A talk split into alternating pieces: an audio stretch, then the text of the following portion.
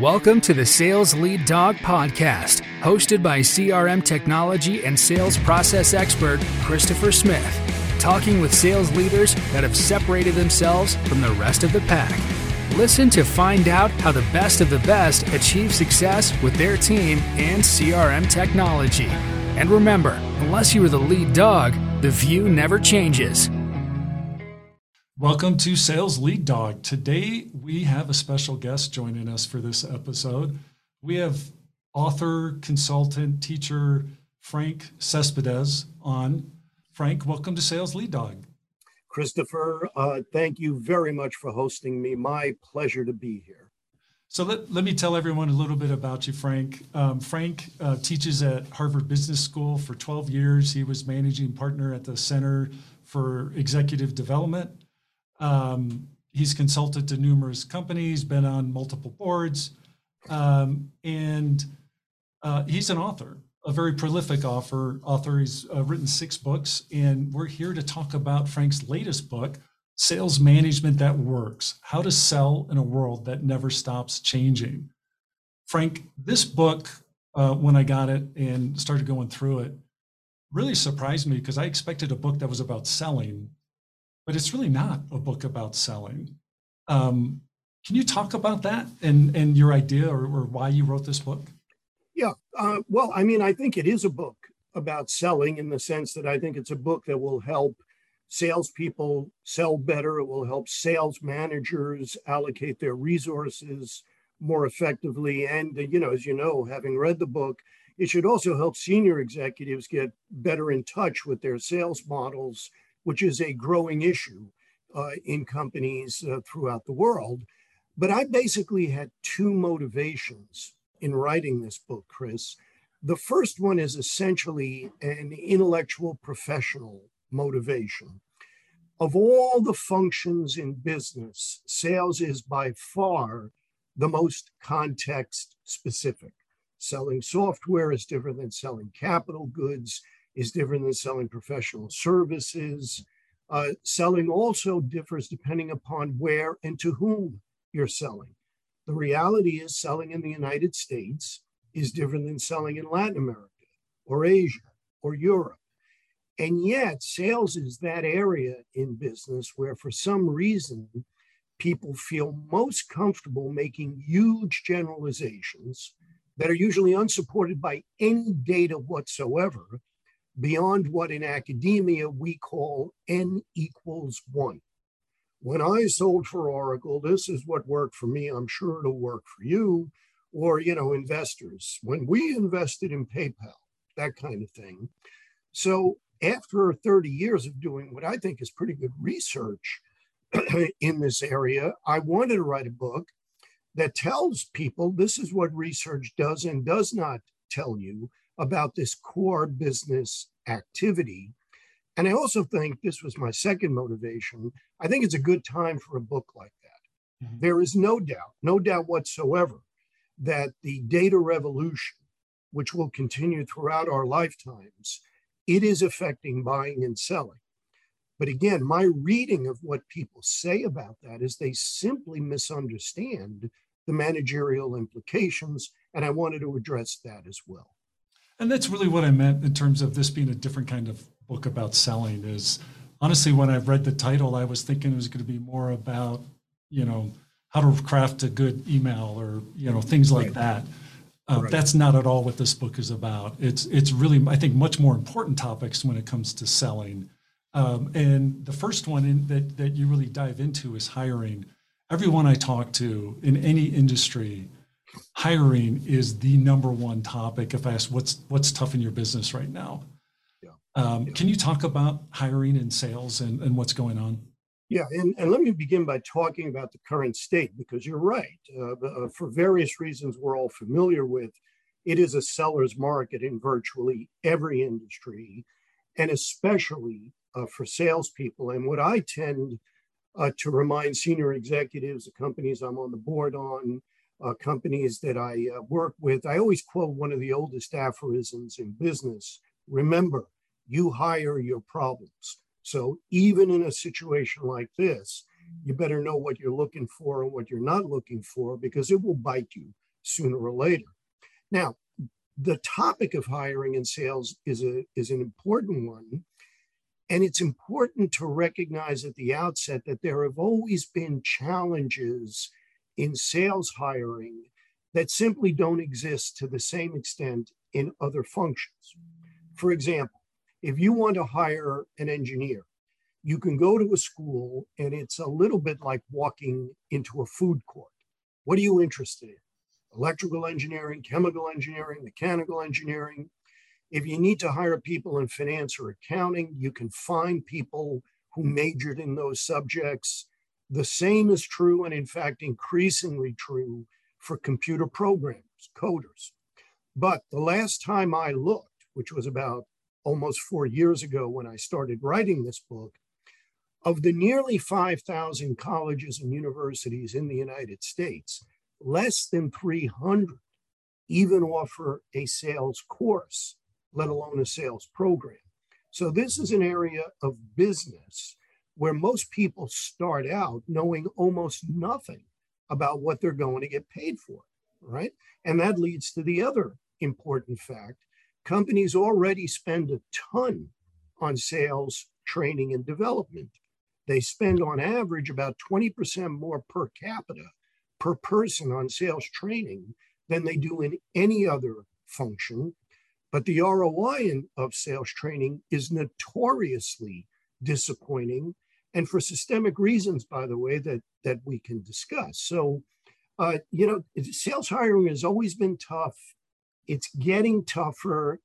And ironically, the current situation may be good. Let me, let me explain why.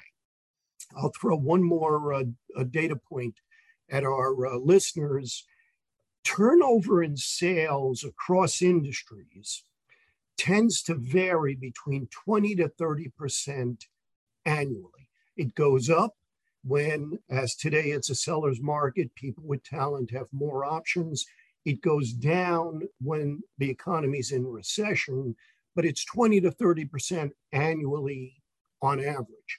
Now, notice what that means, that figure. What it means is that for most companies, the equivalent of the entire sales force must be hired, trained, developed, socialized every three to five years. In fact, and you know, this is in the book, if you look at the amount of money that companies spend annually, and I will remind our listeners, annually means every year. If you look at the amount of money they spend annually on sales hiring, training, development, etc., that number is often as big or bigger than their biggest capex projects, but it typically gets much less rigorous attention than buying software does. And again, one of the things that the current labor market situation may do, and this would be good, is force companies to simply get more rigorous in this area of hiring. Oh yeah, I. It, it's the way you describe is exactly how I look at like you know I'm in a tech firm. It's easy for me to identify who I want to hire on the technical side of things, my consulting staff. When it comes to sales, there are no certifications. There's no you know major like you're saying that they majored in this in college or whatever. All I'm doing is looking at a resume, and these people are professional at selling they're going to write a good resume usually. Well, they're going to they're going to do more than that. You may yeah. find this uh, you may find this amusing, uh, but trust me, it's not just a story about Harvard MBAs where I teach. In the MBA course that I put together, we do a hiring exercise, sales hiring exercise, but it's not theoretical. Right. Uh, I, you know, I've got, I know lots of people. I bring in uh, salespeople from the Boston area they have to hire two people. They have to interview to hire two people, one for an inside sales position, the other for an enterprise sales rep. And at companies we've already discussed cases about. So they know about mm. the product, the buyers, and so forth. They go through the exercise, then we debrief. And the first thing I always hear from the MBAs is wow, guess what? People who sell for a living are good at interviewing. No kidding, Sherlock. and that is probably the single most important lesson yeah. they learn from that exercise. Yeah. And it's it's an it's an um, It's a lesson not just for 25 year old MBAs. In my experience, I have found it's, an, it's a lesson for experienced executives as well. You're not hiring that version of the person, you're hiring their ability to do things. It's about behavior. Yes. Yeah. So let's talk about that component of it that um, I've talked to a lot of people, you know, across all my episodes here, and a lot of people have different philosophies around their onboarding of of uh, new sales resources, team members. What is your philosophy about like what the, that first 90 days, six months, year should be when you're uh, staffing your sales team? Yeah. Well, the first thing I would do is get back to what I said at the outset of our discussion, uh, Chris, and that is sales is very context specific. Beware of these glittering generalizations, all right? It is it, it varies depending on what you're selling and to whom you're selling.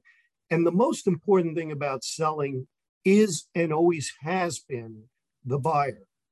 Who buys, why, and how. And that's what the task of onboarding is. The task of onboarding is to make sure that whoever it is we're bringing on board, whether they're new or experienced, understands buying in our market with our product at our price. There is no such thing as performance in the abstract in business. That platonic ideal does not exist. There's only performance in our company with our product, in our market with our prices. The second thing I would say is that a lot of companies, a lot of managers, when they think about the uh, topic you've raised, in my experience, they posit a false trade off. They, they basically say, I'm going to hire someone who's experienced. Therefore, I don't need to spend a lot of time, money, and effort on training and onboarding. That is a false, false trade off. I'm sure you know, and many of our listeners have literally had the experience of hiring someone who was a star at company X. And somehow, when she gets to our company, she's no longer a star. Now, think about that. What happened? It's not as though that person suddenly got stupid or they lost their capabilities. Selling is very dependent not only on someone's skills externally with customers, but on the relationships they develop internally with others in their company, in product, in service, fulfillment, and so forth. And the other task of onboarding is to accelerate the development of those relationships. And yet, paradoxically, many executives and sales managers, in my opinion, have this silly attitude that says, well, you know, I bring people in and, uh, you know, it's a test. Let's see if they can figure it out. Well, look, I've run a business and, I, and I'm a professor. I know the difference between business and giving tests. That's silly. The job of a manager is not to test people, the job is productivity and maximizing time to productivity. All of that is what onboarding is about, in my view. Yeah. It, it's, uh, I've actually talked to, uh, you know, I, am tight with a lot of entrepreneurs, and uh, one of the common mistakes I hear them say is that, you know, I hired this person to solve my problems in sales, and they did nothing for me. It was a, I spent a lot of money and I got nothing out of it. And they did exactly what you said they would do, you know, where they're just they're I'm hiring someone who's really experienced. They should know what they're doing. That's not the case. You have to know everything you just said. You have to understand their product, who their who their customers are, who their buyers, what's their value prop, all that stuff. You have to know intimately. That takes time. You just can't That's throw right. them in the deep end and say start swimming. That's it. No, I and I agree. And you know, look, the um, I've been teaching entrepreneurial management since I got back to Harvard Business School uh, almost a decade ago. Uh, and especially in the tech sector, which I know, Christopher, you know very well, it's not as though those engineering tech founders have to be great salespeople. That is not the requirement. But they need to know about who their target buyers are and the buying process. And that, to your point, I, I'm in violent agreement. You can't delegate that. Right. And that's what many of them try to do. Well, I don't know. You figure it out. Doesn't right. work that way. No, no, it doesn't at all. And and uh, that's a tough lesson, I think, for a lot of uh, executives. Is they think they can outsource that thought process, and there's no shortcuts. There's no silver bullets. You got to do the hard work and heavy lifting. Um, the uh, uh, jumping ahead into and diving a little bit deeper into uh, some of the content in your book, I'd like to talk about the training and development side of things. If we could dive a little bit deeper in there. Um, in there, you talk about sales training should be a process, not an event. Can you go a little deeper on that? Yeah, I mean, you know, if you, you know, getting back to the earlier comment, if you ask yourself why the ROI in sales training uh, is, um, you know, frankly disappointing for many companies, one reason is they treat it as an event. Usually it's tied to a new product introduction. We bring in our business development people, we bombard them with information at that point in time. And what the learning and development people call the forgetting curve is very, very steep in sales. I mean, this is this research has been uh, replicated numerous times, but most people, and especially salespeople, forget what they learned in a training seminar. About 80% of what they learned there, they forget within 60 days. Now, that's a good example of uh, short termism. Secondly, um, there's an over reliance in sales training on the classroom, you know, and I say that as a professor, as somebody who, you know, who, who, who does this. But uh, again, talking about selling is not the same thing as selling. Selling is about behavior, it's about context, uh, specific tasks, a very task oriented activity. And again, what the L&D people call just in time learning is increasingly important. Now, uh, this is an area where technology used appropriately can help a lot. But used appropriately means you have to understand the basics of adult learning, especially in sales. Salespeople pay attention to information when and where they need it, which is usually on their way to a sales call or actually during the sales conversation itself. And there are more and more technologies that can help with that. The second thing is salespeople are not studying for the final exam in my course or your course or anyone else's course. It's about behaviors. And most salespeople learn the most from their peers, the best of their peers. It's what, again, the learning people call modeling behavior. Sales is a classic example of this. They look at the best of their peers and essentially they they learn hey the way you dealt with that price objection now that was clever i'm going to use that the way you framed the value proposition i hadn't thought about it that way. And again, part of the role of training is to accelerate that process, to accelerate the process of best practice peer learning in the sales force. Yep. I had a guest on uh, a while back that his first job was selling encyclopedias door to door. And, you know, so this is going way, dating himself quite a bit just by that saying that first job, right? Um, but he he learned an important lesson that he said, you know, Chris, uh, the the first true lesson I learned in sales is whenever I went off script, I didn't get the sale. But if I stuck to the script, it worked, and I closed business. And so it gets back to you know those you know people selling they did the research to figure out what is the messaging, what works, and if you follow that messaging and you do it this way, you you have a much better chance of succeeding it seems like a lot of sales training today, it's much more focused on almost kind of winging it, you know, build the relationship, but they're not giving that kind of structure to their sales team. Do you agree with that or maybe disagree with that in some ways?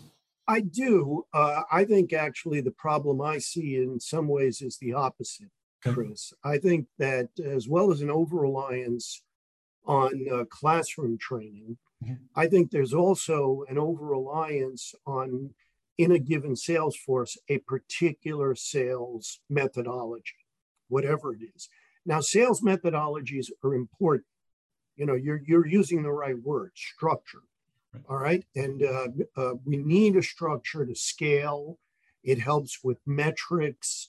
And, uh, you know, at the end of the day, any good uh, structure is in keeping with the way buying works in our market today, not yesterday. The problem I find, however, is that many companies are too rigid about this. Mm. And uh, the reality in most sales jobs, not all, but in most, and by most I mean about 80%, the methodology is good for many of those prospects and customers, but not all. Mm-hmm.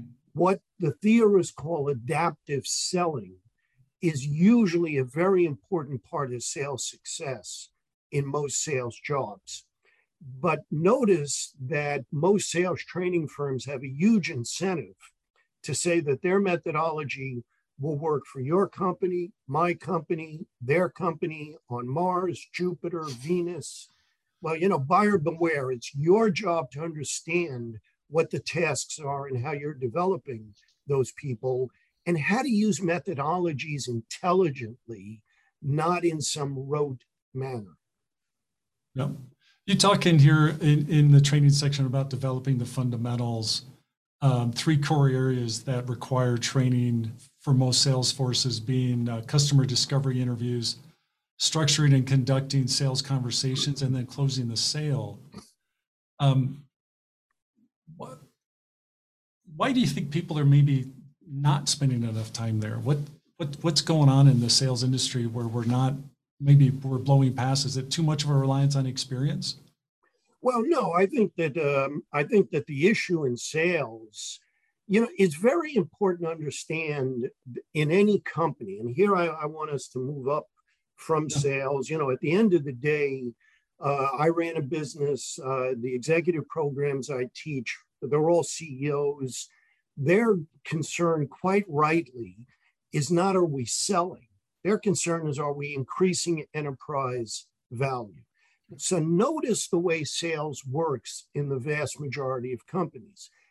In most companies, so many other resource allocations throughout the firm in operations, service, marketing, etc., depend upon sales forecasts and the sales force's ability to meet those forecasts. As a result, sales is typically under short term pressure to quote, make the numbers monthly, quarterly, annually, so forth. The metrics that are put in place in sales reinforce those short term metrics. And I think that's why, to, you know, and I think you phrase it well, Chris, that's why many sales managers in that situation blow past the fundamentals. Why customer discovery? Well, at the end of the day, I get back to the reality. Most important thing about sales is the buyer. Every buyer is different, right? They are because of their situation.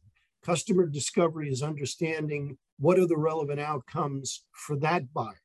That's an important task. And there are things that are quite trainable in how salespeople ask questions, what they look for, etc framing the sales conversation. A good sales conversation is a very task oriented activity. It is not simply a relationship building discussion. There's systematic things you can do there. I talk about a number uh, in the book. And then, you know, the third topic is listening. You know, anything you've ever read about sales is going to say listening is important. But listening is not the same thing as waiting to speak. Active listening is what's relevant in sales. And again, that can be trained. Yeah. Oh, yeah. I 100% agree. Um, the uh, uh, the next area, I'm going to jump ahead a little bit and, and jump to compensation and incentives. Um, what do you think people are doing right when it comes to compensation incentives, or what are people doing wrong? Yeah, well, I mean, I think the first thing that I would say is uh, someone who tells you that a uh, comps incentive plan doesn't have an impact on behavior, in my opinion, is living in Disney World. Right. And by the way, I have certain colleagues in academia who believe that. They will tell you it's all about so called intrinsic rewards, not extrinsic rewards. Well, all I can say is that's not the world I've lived in for, you know, over a half century. That said, however, in sales in particular, you've got to think about the right comp incentives as a necessary but not sufficient cause of getting the behaviors you want. If at the end of the day, your people don't have the relevant product knowledge, or at the end of the day, if they can't close, it doesn't matter how you pay them. So again, the incentives count, but they're a necessary but not sufficient cause. Now, if you look at sales comp plans around the world, the, the figure I'm about to cite, Chris, has been uh, remarkably consistent uh, within a few percentage points for decades. About 70% of sales comp plans, the incentive component of the comp plan is based simply on sales volume. End of story, end of paragraph, end of sentence. It is not based on the profitability of the sale or on the cost to serve that customer. Now, notice what the message is in a comp plan like that to the sales force. The message is ultimately go forth and multiply. There is no such thing as a bad customer. But there are such things as bad customers because when sales brings in a customer, especially in B2B businesses, that sets off a domino effect throughout the rest of the enterprise. So, you know, uh, this is an issue for many firms, and it's an issue at the end of the day that makes it difficult for them to link their business development initiatives and investments with their business strategy. Comp counts, but let's make sure that the incentives focus on the things that are going to increase enterprise value, not simply top line motion, independent of return on capital, profitability, etc. Oh yeah, because all you're doing in that model is you're passing the buck to operations or someone else that hey, you figure out how to make this profitable. I That's sold exactly it. Exactly right. Precisely. And by the way, this is an area more companies are beginning to recognize. This gets back to our first uh, um, set of comments about the book. Uh, the da- one of the things that Data Revolution is doing is uh, making sales much more transparent in many companies.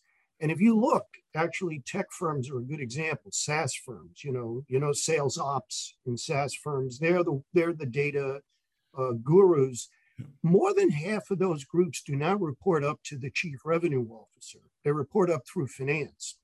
And I'm sure you've noticed, Chris, finance people are annoying, very annoying people. Once they get data, they start to ask questions. Yep. Well, how do you allocate all this money? What is your cost to serve, etc. The requirements for financial literacy and sales are increasing dramatically. I always get questions from salespeople and sales managers what should I study next? And my uh, response to them is you, you don't need another selling methodology course. You better make sure that you're proficient in finance because that's how the arguments are conducted in that language. Oh yeah, it it's you. My first company I had years ago, we consulted in in healthcare, and uh, working with surgeons and hospitals trying to take unprofitable service lines and make them at least break even, if not turn a profit. And a large part of that was just educating physicians about the drugs that they were using, the components they were using in surgery, whatever, to help them educate them what that cost, all those choices they're making, what's the cost behind that. They had no idea because the, the hospital's not taking the time to educate them. But once we were able to educate them, they were able to make appropriate decisions to say, hey, there's another drug out here that's just as effective, just as appropriate, but it's one tenth the cost of the one I've been using. Yeah, um, it's it's a very good analogy, and what I'm saying is that's the way finance looks at sales. But notice that's a dialogue that has to be a two-way. Exactly. Finance people have to know something about sales models, and many right. of them don't. That's right. And you know it's not just about the bottom line number you know that it, it's you have to give people some some help to be effective. And so yeah that that's fantastic. Um, how do you design a fair compensation plan? Well again there's no one way all right? Uh, again sales is very very uh, context specific but at the end of the day i think the questions you ask uh, are not about uh, the numbers. The numbers are an output of whatever your answers are to these questions. A, what are the important sales tasks in our sales model?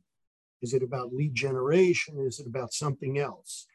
And B, where do our salespeople make a difference as opposed to marketing or service or product?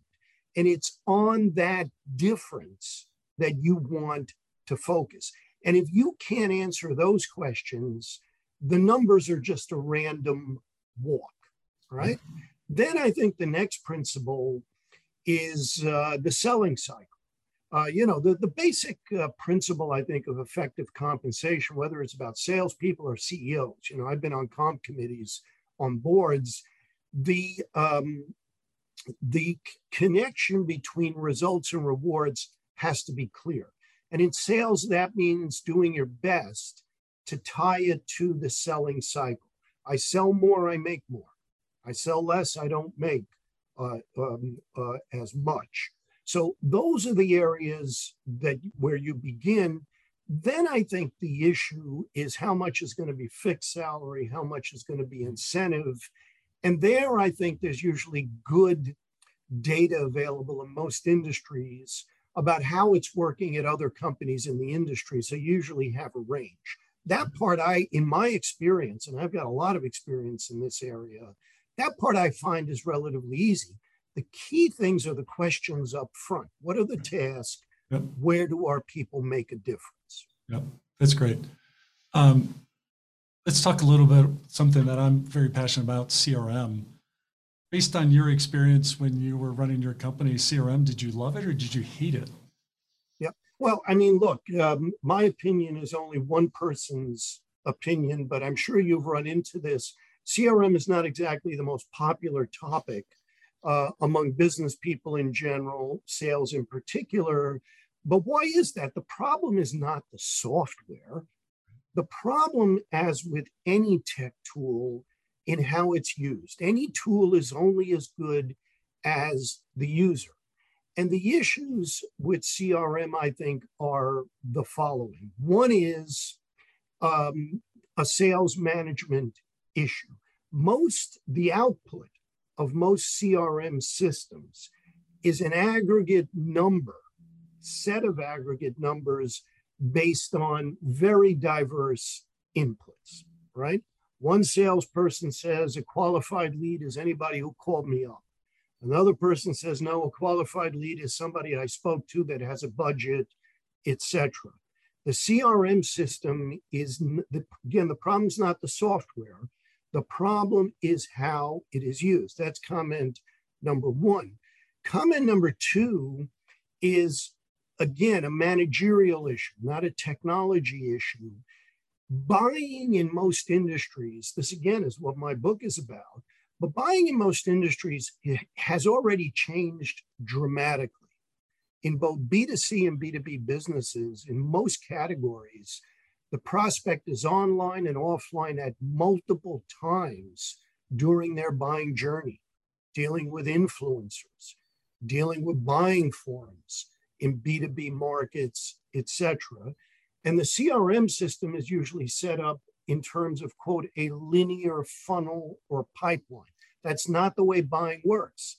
Now, that doesn't mean the CRM system is irrelevant or unimportant, quite the opposite in an omni-channel buying world, you need data more than ever. But as always, you need to put that data in context. And that's something that human beings do, something that sales managers do. So, my basic comment about CRM is A, it's amazingly unpopular, but it's unpopular because managers often don't manage you, you, know, Peter Drucker wrote a, a wonderful article basically about this over 60 years ago. And the title of the article is wonderful. It's called The Manager and the Moron. And the moron is the computer. And Drucker's point is that the computer is a moron, and that's good because it forces us to set the specs, it forces us to ask the questions. I think CRM is a classic example of that. Yeah. I couldn't agree more. It, It amazes me when like I'll someone will reach out to say, "Hey, we need help with our CRM," and I start asking why and understand what's going on. More often than not, they're calling us because, "Hey, we're having these problems, and, and we we need a new CRM to fix these problems." No, it's about people and process. Exactly, and I, I just explained, look, there's not a CRM out there that fix bad process or bad data. It doesn't doesn't exist, and unless you're addressing those core issues, um, doesn't matter what technology platform you have, you're still you're not going to be any better off. And and uh, um, it, it's about people, it's about process. CRM's a tool, and I loved it when you said earlier. It's it's a tool. It's exactly what it is. And I you think buy a hammer because you want to pound nails. A hammer on its own can't do a thing to help you. Yeah. You know, you but I have to think know how to use it. It's becoming a, a bigger issue, and I'm sure you've you've seen this. But you know what? What's the current buzzword right now? Digital transformation. You know, you can drive Everywhere. a bus through that, unless you can specify. You're exactly right. Data, a tool, has never been the answer to a management issue. But that doesn't mean the data and tools are irrelevant. Quite the Right. opposite Right. they're vital, but managers must manage. And again, that's usually about people and process. Yep. Yeah, I'd love to just drop the word digital off there and just focus on transformation because that's what people want. That's what they need help with. Is like we have these problems, we want to solve them, and through that, we want to transform our business and and add more value to our customers. That's Uh, I, that's what I it's agree, about. but you know, Chris, again, you uh, you know, once upon a time, I I had a full head of hair. Uh, this these are part of the waves in business. Yeah. You know, you may or may not be old enough to remember re-engineering and Oh, other things. yeah, I lived through all that. These the buzzwords come and go. Yep. Uh, every generation has to learn these Yep. lessons. I mean, I, Oh, yeah. that's what I've discovered over the years. Yeah, hundred percent agree. Uh, Frank, we're coming up on our time here on Sales Lead Dog. It has been an absolutely fascinating conversation listening to you. I really appreciate you coming on Sales Lead Dog. Um, the book is, and I want to make sure I get this 100%, Sales Management That Works, How to Sell in a World That Never Stops Changing. We can get it on Amazon. Where else can we get this book, Frank? Well, you can get it directly from the publisher with volume discounts for your sales force. That's Harvard uh, Business Review Press. Uh, and I believe as well there's a link uh, to both Amazon and the press on uh, my website, frankcespedes.com. Uh, all of those um, uh, standard places uh, to get the book. Yep, and we'll have thank links. you so much for that plug. I appreciate it. and we'll have links to all that in our show notes, so be sure to check that out. Uh, Frank, again, thanks for coming on Sales Lead Dog, and welcome to the pack. Well, thank you. And I'll say goodbye to you and our listeners the way a guest executive did in one of my courses last year. I thought it was great. He said to the students, now remember, stay positive, but test negative. Thank you. As we end this discussion on Sales Lead Dog, be sure to subscribe to catch all our episodes. On social media, follow us on LinkedIn, Facebook, and Instagram. Watch the videos on YouTube, and you can also find our episodes on our website at impellercrm.com forward slash sales lead dog.